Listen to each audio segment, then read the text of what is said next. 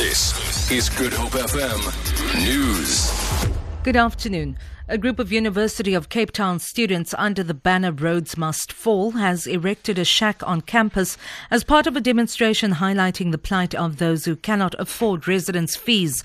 Rhodes Must Fall member Masixole Mlandu says as lectures get underway today, scores of poor students have not found accommodation because of outstanding fees. Black students at the beginning of lectures are still displaced in the city. Secondly, black students are still financially and academically excluded.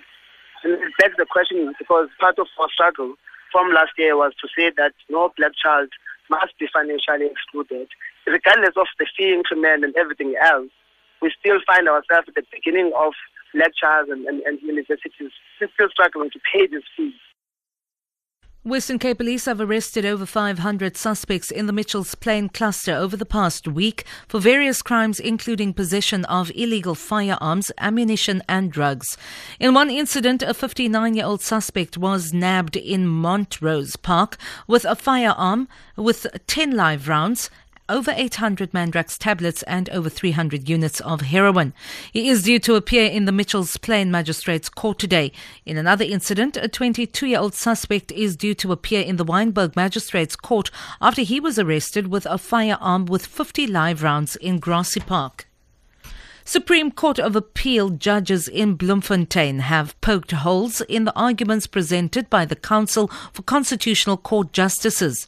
Justice Bess Nkabinde and Chris Jafta are challenging the legality of the Judicial Service Commission tribunal against Western Cape Judge President John Hlophe. In 2008, justices accused Hlophe of improperly trying to influence the outcome of four pending judgments involving President Jacob Zuma.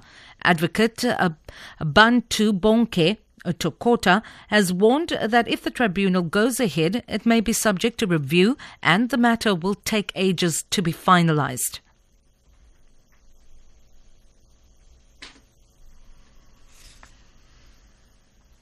There has been a high level meeting between Lily Gold Mine Management and Social Development Minister Bathabile Dlamini this morning.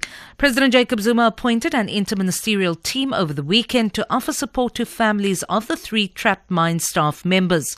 Rescue operations were halted over the weekend after more rockfalls, rendering the operations dangerous.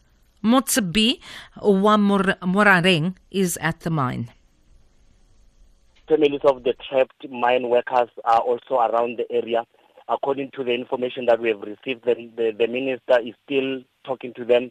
At a, at a later stage, they will be having meeting. They will be having meeting with uh, the mine management, among others, to check as to how to assist the families and also to check whether it's still possible to to to go underground to to retrieve the three uh, mine workers that have been trapped underground have been trapped underground. The rescue team is outside the place where they are digging or they are trying to retrieve the uh, trapped mine workers. For Good Hope FM News, I'm Vanya Klucher-Collison.